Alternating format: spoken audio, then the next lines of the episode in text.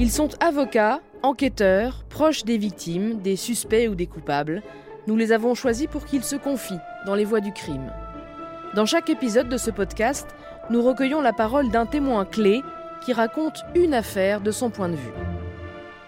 Je suis Anne Lehenaf, journaliste au service police-justice de RTL, et dans ce premier épisode consacré à l'affaire Maëlys, nous allons revenir sur le procès de Nordal Lelandais, reconnu coupable de l'enlèvement et du meurtre de la petite Maëlys un soir de mariage à Pont de Beauvoisin, en Isère.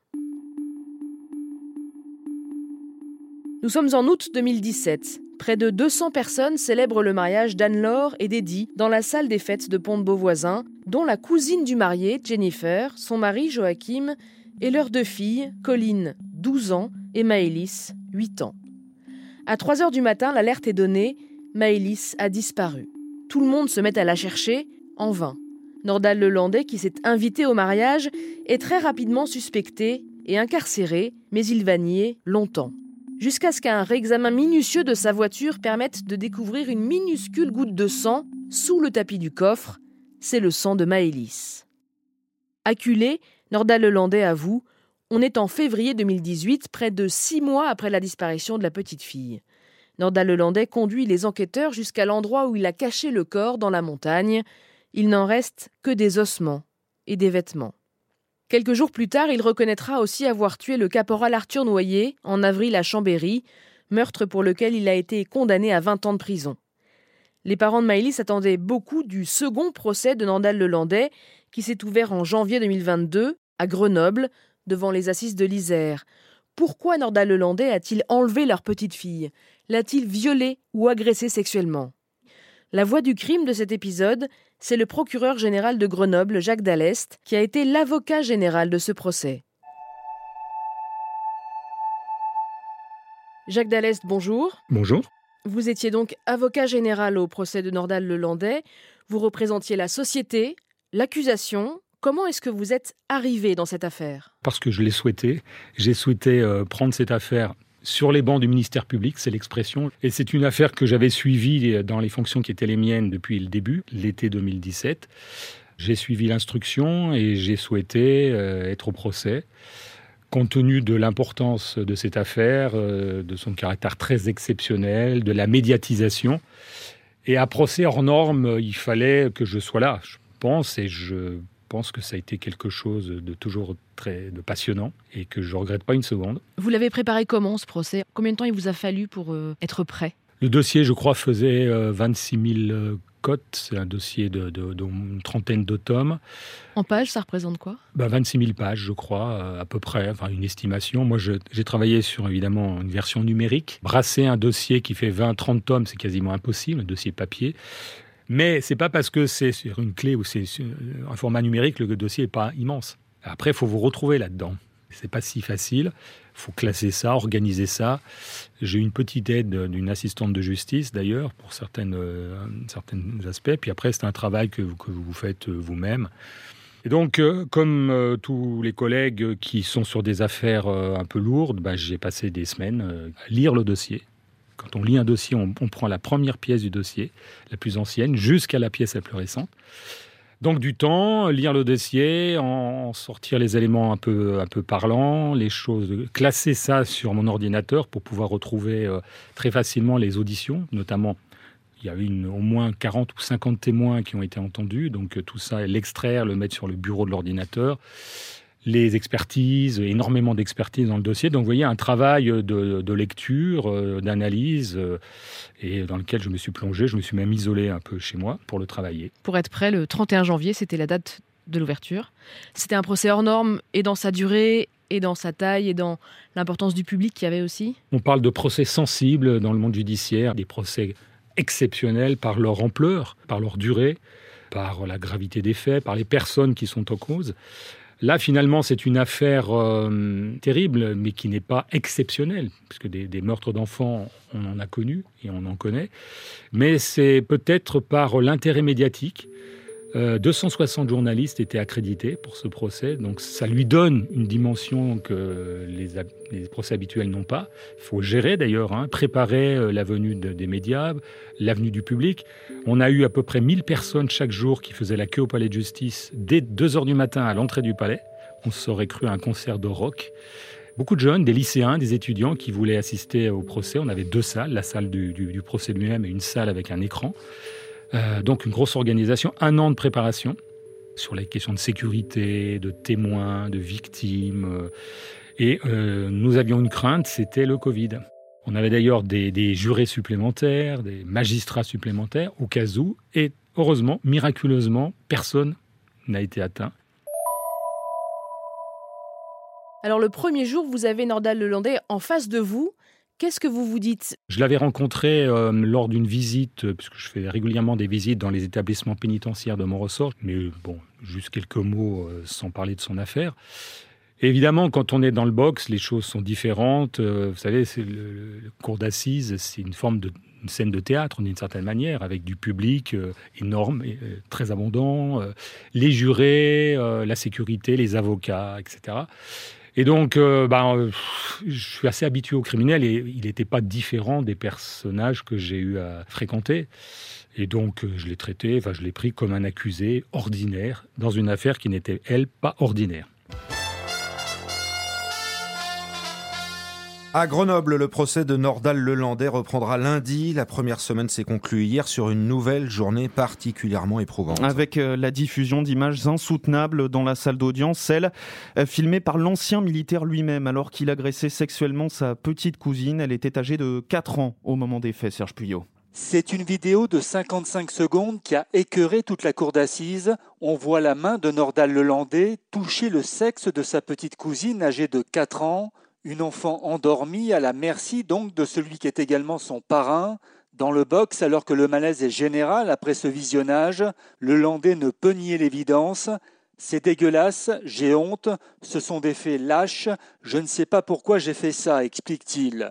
Pour Caroline Raymond, l'avocate de la petite cousine et de ses parents, c'est la preuve que le Landais est un pédophile. Quand on agresse sexuellement une petite fille, qu'on a 34 ans et qu'on agresse une petite fille, je ne vois pas ce que ça peut être d'autre à part où l'on cherche une proie pour satisfaire soit des pulsions, en tout état de cause, euh, un besoin sexuel, mais euh, avec des enfants, oui, ça démontre que c'est un pédocriminel, à mon sens, bien évidemment.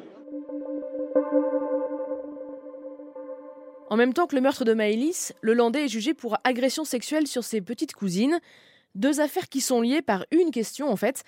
Est-ce que Nordal Le Landais a violé agressé sexuellement la petite Maëlys. Est-ce que vous avez réussi à avoir une réponse? Ça lui a été posé euh, la question pendant le procès. Pour quelle raison a-t-il enlevé la petite? À 3 heures du matin euh, dans cette fête de mariage C'était pas pour aller voir ses chiens, manifestement. C'était dans une intention que moi j'ai considérée comme sexuelle. Mais juridiquement parlant, factuellement parlant, dans le dossier, et même à l'issue des débats, nous n'avons pas pu démontrer qu'il s'était passé un acte d'ordre sexuel. Lui s'en est défendu jusqu'au bout. Il a tout, tout admis, l'enlèvement, le meurtre, mais il n'a pas voulu aller au-delà. Et encore une fois, la justice n'a pas réussi à établir contre lui un, fait d'ordre sexuel, attouchement, euh, viol, tentative de viol, même si ça planait dans les débats euh, pendant tout le procès, c'est certain. Vous dites que c'était impossible à prouver. Pourquoi? C'est en février 2018 euh, qu'on retrouve les restes de la petite, donc des ossements. Euh, l'hiver est passé par là et euh, évidemment, on n'a pas pu déterminer d'ailleurs exactement les causes de la mort de Maëlys. Les médecins légistes entendus ont émis des hypothèses. Il a été euh, acquis qu'elle avait été, elle avait reçu des coups au visage puisqu'il y avait des fractures de la mandibule, qui a démontré qu'il y avait eu un traumatisme violent. Mais est-ce que c'est est-ce que ça entraîné une hémorragie, etc. Les légistes n'ont pas pu le dire parce que quand on n'a plus de tissu mou ou d'éléments de, viscères, on peut avoir beaucoup de difficultés à déterminer euh, les causes. Par exemple, ce n'était pas le cas en l'espèce. Donc on ne sait pas et on ne saura jamais de quoi exactement est morte Maëlys. Lui dit que ce sont des coups de poing très violents qu'il ne conteste pas et euh, frapper euh, une fillette de 8 ans à coups de poing répétés, ça s'appelle un meurtre. Et on ne saura donc jamais scientifiquement s'il l'a sexuellement agressé ou pas. On ne retrouve pas de corps, donc on ne peut pas faire d'examen, d'autopsie. Et même si on retrouve des restes humains, l'état de ces restes interdit de, déterminer s'il y a eu euh, un acte sexuel ou des attouchements. Euh, voilà. Et c'est ce que savent d'ailleurs les auteurs hein, quand ils euh, enlèvent une victime ou quand ils, ils la tuent, c'est qu'ils font en sorte, pour un certain nombre d'entre eux, de faire disparaître le corps pour ne pas laisser de traces d'ADN, de son propre ADN, et peut-être aussi pour faire en sorte qu'on ne sache pas de quoi précisément la personne est morte. Et après, toutes les hypothèses pourront être émises. Hein. C'était un accident, c'était un, choc cardiaque, euh, c'est quelque chose d'involontaire. Alors que, et ça, un certain nombre de, meurtriers savent que plus le temps passe, plus il sera difficile de déterminer exactement les causes de la mort et de retrouver l'ADN de soi-même, de l'agresseur. Il le savait, lui, vous pensez? Je crois qu'il le savait, puisque ne hum, faut pas oublier qu'au mois d'avril euh, de la même année, il avait euh, aussi tué le caporal Noyer il s'était débarrassé du corps, donc euh, il savait que le temps passant, ça jouait en sa faveur. Est-ce qu'au cours d'un procès comme celui-là, il y a un lien qui se crée ou des regards qui s'échangent avec l'accusé qui est en face de vous? Non, même si on, a passé beaucoup de temps ensemble dans la même salle pendant trois semaines, on est quand même à distance physique. On a un rôle à jouer. Hein. Moi, je suis le rôle de, l'accusateur, du, ministère public. Lui, c'est l'accusé. On n'est pas dans une relation de séduction, d'opposition, de haine. Enfin, en tout cas, moi, je ne l'ai jamais pris comme ça. Même le pire des accusés, je l'ai toujours traité comme un être humain à qui euh, on reproche un crime et qui doit être jugé par une cour d'assises avec des jurés. Quelle que soit la gravité des faits, même si les faits jugés sont terribles, on doit garder de la distance euh, une forme de froideur professionnelle, ce qui n'est d'ailleurs pas très simple pour euh, les familles, les proches, qui voudraient presque qu'on agresse verbalement l'accusé, qu'on l'insulte. Eh on n'est pas là pour ça. On est là pour juger de façon la plus neutre possible, la plus froide possible. Donc euh, il faut être dans cette démarche un peu professionnelle, un peu distanciée, pour rendre une justice qui doit être la plus sereine possible, ce qui n'est pas toujours possible quand il y a de l'émotion, quand il y a de la tension quand les choses euh, se passent à l'extérieur, des cris de haine. Mais là, je dois dire, tout s'est très très bien passé. Le public a été très correct. on avait de la sécurité. Moi, je rends hommage aussi aux, parents de la petite Maëlys, aux proches. Ils étaient très nombreux, la sœur, euh, la famille. Ils ont été d'une dignité exemplaire. Les parents étaient venus avec un grand portrait de, de Maëlys. Il y avait un petit débat pour savoir si le portrait allait être mis dans la salle d'audience, ce qui n'est pas forcément une bonne chose face aux jurés. Finalement, il a été déposé à l'entrée de la, cour d'assises, que j'ai trouvé très très bien. Je mets surtout à la place des proches pour qui il faut garder son, toute cette animosité. Et euh, je pense qu'ils ont été satisfaits de la façon dont les débats ont été menés. Je pense aussi de la décision qui a été rendue. On va revenir hein, sur euh, et votre réquisitoire et sur le verdict, mais sur le procès en lui-même, c'est un procès qui a été long, qui a duré trois semaines. Il y a eu des, moments difficiles pour la famille. Pour vous aussi, il y a eu des moments compliqués? Ce qui a été peut-être le plus émouvant, c'est le diaporama de la petite Maëlys qui a été présenté de son vivant. Parce que, alors, souvent, je l'ai souvent dit en cour d'assises, quand vous avez une affaire de meurtre où la victime n'est plus de ce monde, euh, bah souvent on voit de la victime qu'un corps pantelant, euh, une autopsie, et euh, une pauvre photo euh, prise un peu avant. une victime, c'est un être humain. On dit la victime, c'est d'abord un être humain. Et quand on, a fait passer ces photos très très émouvantes, de la petite à la plage, avec euh, riante, avec sa, sa mère, et même des photos au mariage. Il y a eu un film. Un petit film juste, juste avant son, son enlèvement, son rapt. C'est forcément très très émouvant et tout le monde, je pense que les jurés ont été extrêmement touchés. On l'est tous. C'est ça la difficulté d'un procès d'assises, c'est qu'il faut mêler à la fois de une forme de froideur, puisqu'on traite un cas, sans occulter l'émotion naturelle. On juge quand même des choses très humaines. Hein. On n'est pas entre techniciens du droit. Euh, et euh, il faut que les choses se combinent. Et moi, je rends hommage à, la présidente. Elle a su justement à la fois avoir une instruction très très euh, très impartiale, mais aussi très humaine très attentive euh, aux, victimes, aux proches, euh, pas être, vous savez, le juge un peu froid qui, euh, ça arrive, hein, malmène presque verbalement les parties civiles ou les traite un peu, un peu durement.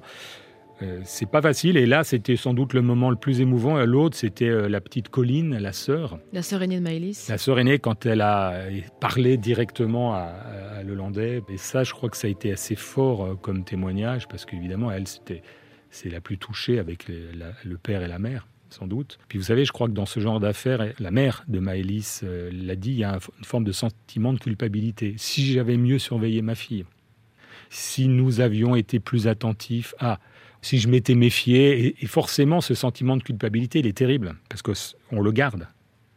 Et je pense que la mère de, de Malice le, gardera, et son père d'ailleurs, le, garderont longtemps.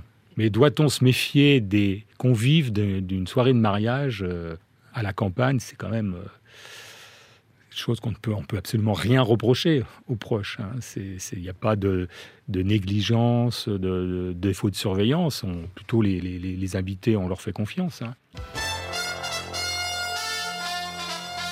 Les invités du mariage au cours duquel a disparu la petite Maëlys se sont succédés aujourd'hui à la barre et ont raconté, Anne Le Henaf, comment l'angoisse a succédé euh, au rire cette nuit-là. Oui, il était presque 3 heures du matin. Les anciens sont déjà partis, la babysitter aussi. Ceux qui sont encore là dansent, boivent un verre, fument dehors. Et là, Jennifer me demande si j'ai vu sa fille. On ne la trouve pas. On se met à la chercher. On crie son nom, se souvient David, un cousin de Jennifer. On est en costard avec de belles chaussures. On se retrouve au bord d'une rivière à crier. C'est l'enfer. Quand on commence à chercher dans des chambres froides, dans des poubelles, on se dit qu'on ne va jamais la retrouver. Les gendarmes sont appelés. Un autre invité, Kevin, voit le Landais partir. Il pense que c'est parce qu'il a de la cocaïne dans sa voiture. Les gendarmes commencent à relever les identités. On est dans la salle, certains pleurent. C'est un raz-de-marée, une gifle. Après, on ne sait plus où on habite, on ne sait plus quoi faire, dit le cousin. Le marié, Eddie, parle de cette colère qu'il habite depuis quatre ans. Il a invité l'accusé au vin d'honneur. J'ai fait entrer le loup dans la bergerie, à mon propre mariage. Récit euh, glaçant signé euh, Anne Le devant la, la cour d'assises de l'Isère pour RTL. Les témoignages sont lourds, l'affaire en elle-même aussi. Est-ce que vous avez réussi à sortir de ce procès, à vous échapper un peu? Comme moi j'habite en Haute-Savoie, euh, je faisais la route tous les soirs euh, et donc euh, ça me permettait de décompresser un peu, puis de penser à autre chose. Je crois que j'ai été touché comme tout le monde, mais je vous dis, j'en ai tellement vu que, forcément un collègue pour lequel ça aurait été le premier procès ou un des premiers aurait sans doute une autre approche. J'en ai, je vous dis, beaucoup, beaucoup, beaucoup vu. Et forcément, à la longue, on prend beaucoup de recul. On s'endurcit. Il ne faut pas trop s'endurcir. Tomber dans une forme de professionnalisme un peu froid. Et le matin, vous arriviez très tôt en salle d'audience et vous veniez vous, vous oui, j'arrive plutôt tôt le matin. Euh, oui, pour m'organiser, euh, voir si tout allait bien au niveau euh, de la salle et puis de sa propre petite organisation, parce qu'il faut surtout pas arriver à la bourre en retard.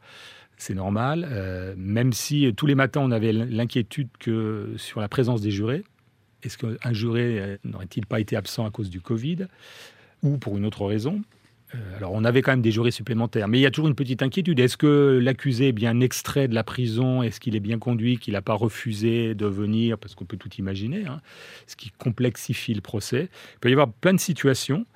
Et donc, chaque fois, quand tout le monde était présent, la séance pouvait commencer. Et ça, c'était, ça a été bien. Moi, j'étais tout seul, j'avais pas de collègues à mes côtés. Euh, certains de mes collègues ont, un peu craint. Si vous aviez eu le Covid. Si j'avais, oui, bah oui, on aurait dû, on aurait dû me remplacer, bien sûr. Euh, j'aurais pris des dispositions d'une certaine manière. Et donc, j'en ai eu beaucoup de chance. Certainement, on a peut-être pris aussi un peu de précaution quand même, mais euh, tout, est, tout aurait été possible. Vous savez, un procès, tout est toujours possible. Le procès le mieux organisé, il y a une part d'impondérable des choses qu'on ne maîtrise pas. Il peut y avoir une émotion particulière, euh, un moment, un événement qui se produit. Euh, vous avez tout pensé, pensé à tout, puis ça vous arrive et ça, peut mettre en, en vrac votre, votre planning. Euh. il faut que tous les témoins convoqués soient là, qu'il n'y ait pas des problèmes X ou Y. Vous savez, tout peut arriver. Plein de petites choses. Trois semaines, ça restait encore raisonnable. Nous sommes à deux jours de la fin du procès de Nordal Lelandais. C'était lors des plaidoiries aujourd'hui pour les, avocats de la famille Maëlys. Qui sont revenus, euh, Anne Lehena, vous êtes devant la cour d'assises de l'Isère pour RTL sur euh, la douleur d'une famille. Oui, Maître Boguet raconte euh, cette douleur infinie d'un père. Joachim vit comme un mort vivant. Il a perdu 25 kilos. Il a perdu le poids que faisait sa petite fille lorsqu'elle a disparu. L'avocat parle à l'accusé en lui montrant du doigt la famille de Maëlys ils sont là, sur leur banc, à attendre que vous leur disiez ce que vous leur devez, et ce n'est pas grand-chose au regard de ce que vous leur avez pris. Après les plaidoiries des parties civiles, c'est votre tour, Jacques Dallest. Vous requérez la peine maximale, la perpétuité, avec 22 ans de sûreté. Comment est-ce que vous construisez votre argumentaire? Je travaille beaucoup en prenant des notes euh, euh, depuis le début des débats, des notes en vrac. Puis ensuite, je remets ça en forme. Euh, et après, j'improvise beaucoup. C'est-à-dire que je pense que la part d'improvisation est, bonne, dans la mesure où vous êtes plus spontané et vous êtes mieux écouté que si vous lisez un texte. Et donc, j'ai essayé de reconstituer un puzzle avec une argumentation en mettant en avant d'abord des points d'ordre général sur le contexte du procès, les médias, les abus des médias dans cette affaire, parce que vraiment, on peut dire que L'enquête était faite avant le procès. Hein. Euh, même le procès était fait avant le procès, si on, quand on a vu certains, certains sujets. Et, euh, et après, on, se fait quelque chose euh, avec une trame, puisque évidemment, il est important de ne pas oublier des arguments, parce qu'on est quand même dans une émotion. Je peux vous dire que quand vous parlez, mais on a tous vécu ça, dans un examen, un concours, une heure, c'est long pour le public, mais pour vous, ça fait cinq minutes. Le temps se contracte quand, quand on parle, on est dans l'émotion. Je crois que j'ai requis deux heures ou deux heures et quart, euh, et ça va très très vite. On est dans son truc, on est dans une bulle, on transpire physiquement, en plus on a une robe chaude. On est un peu dans une bulle, c'est là que vous avez des arguments qui vous viennent à l'esprit, ceux que vous avez un peu notés, des formules, des choses comme ça, et puis beaucoup de choses spontanées. Je pense que j'ai vraiment dit ce que je souhaitais dire. Après, il y a peut-être des aspects qu'on j'aurais peut-être pu insister davantage. Parce que quand on s'exprime comme avocat général, on s'adresse aux jurés, à la cour. Pas oublier que les jurés tombent des nues. Hein. Ils ne connaissent rien de la justice. On les prend chez eux, on les bombarde dans un procès. On s'adresse à l'accusé, on s'adresse aux parties civiles et on s'adresse au grand public, puisque l'avocat général représente la société. Donc, il faut essayer de trouver un peu, de traiter un peu tous les registres.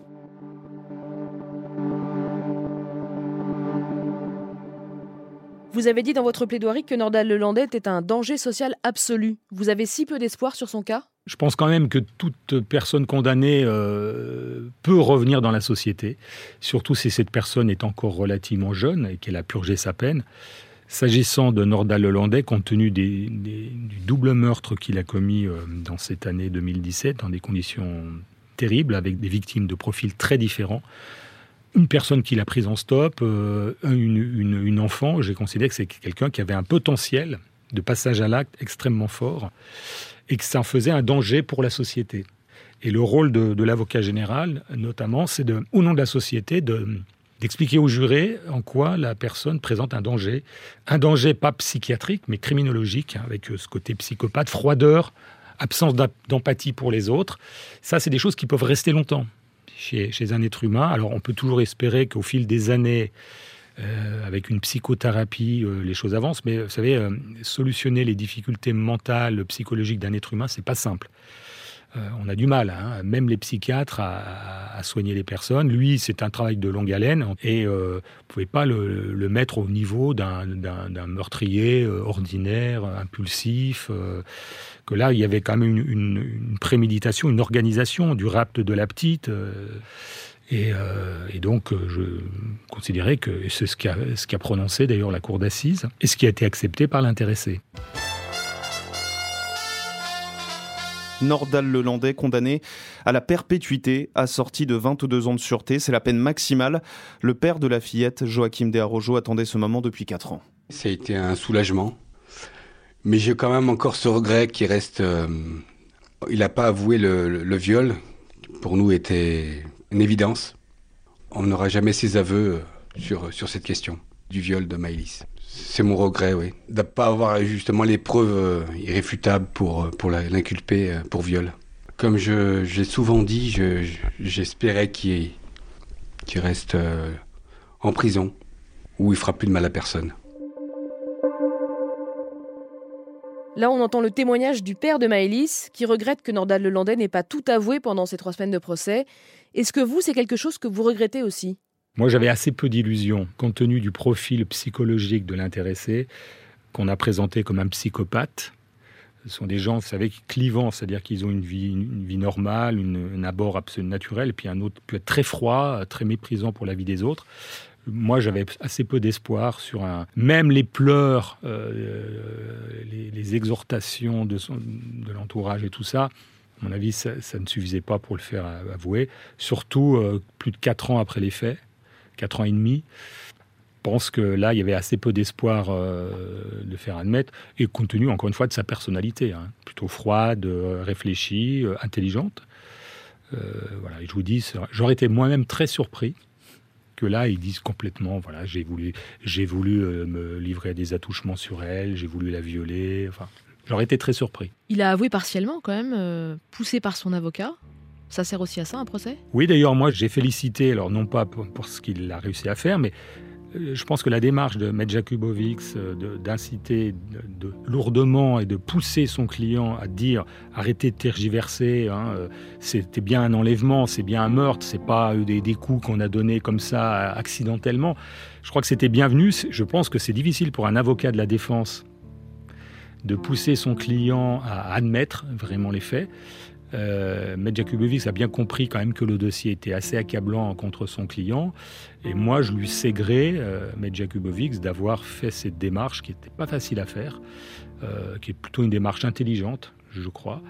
Euh, je pense que c'est un moment qui a été fort pendant le procès, un moment de grande émotion et qui a eu le mérite de couper court à des discussions à n'en plus finir. Elle est montée dans la voiture de volontairement, je l'ai enlevé, pas enlevé, je lui, ai, je lui ai donné des coups, pas des... Enfin, vous voyez, je crois que ça a mis fin et été une bonne chose, je crois, euh, pour tout le monde. Quand le verdict a été rendu, que donc ça veut dire que vos réquisitions ont porté, vos arguments ont porté, vous avez ressenti de la satisfaction? Alors vous savez, l'avocat général, il n'est pas toujours suivi. Hein. Euh, alors intellectuellement, on est toujours satisfait. Bien sûr, on se dit, bah voilà, j'ai euh, été suivi.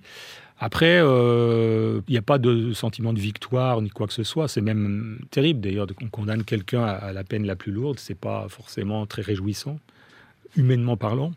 J'ai euh, eu, euh, je crois que ça doit être la troisième ou quatrième fois que j'ai une perpétuité dans une affaire où j'ai requis mais c'est très rare hein, dans, ma carrière. Donc tant mieux, ce qui veut dire qu'il y a toujours une possibilité de, réinsertion. Même d'ailleurs pour un perpétuité, au bout d'un moment, sa peine peut être euh, réduite d'une certaine manière. Et là, j'ai considéré qu'il faisait partie des grands criminels et à ce titre méritait cette sanction-là. Le procès s'est terminé. Est-ce que la vie est redevenue comme avant? Oui, d'autant plus que moi j'arrête bientôt professionnellement. Donc euh, non, ça a, été, passionnant. J'enseigne à, la fac depuis un certain temps. J'en ai, parlé avec des étudiants. C'était c'est une belle aventure entre guillemets. D'abord le travail, la rencontre avec les journalistes, avec les médias, c'est toujours euh, sympathique. La rencontre avec les, étudiants. Euh, avec des collègues, une réflexion commune, puis sur soi-même et sur sa propre pratique. On a tous envie dans un métier de vivre des moments intenses. Je crois que c'est le cas dans tout métier, plus ou moins. Et, moi, je termine cette année et je termine sur le procès Lelandais. J'ai été une douzaine de fois à la cour d'assises de l'Isère, mais j'ai été dans d'autres départements avant. Euh, et voilà, et chaque affaire est, particulière. Puis on a le sentiment d'avoir fait le travail. Puis après, bah, cette affaire-là rejoindra la longue liste des affaires criminelles élucidées. Elle aurait pu ne pas l'être. Et je considère que comme il n'y a pas eu d'appel, l'affaire a été définitivement jugée, je pense que ça a été une bonne justice.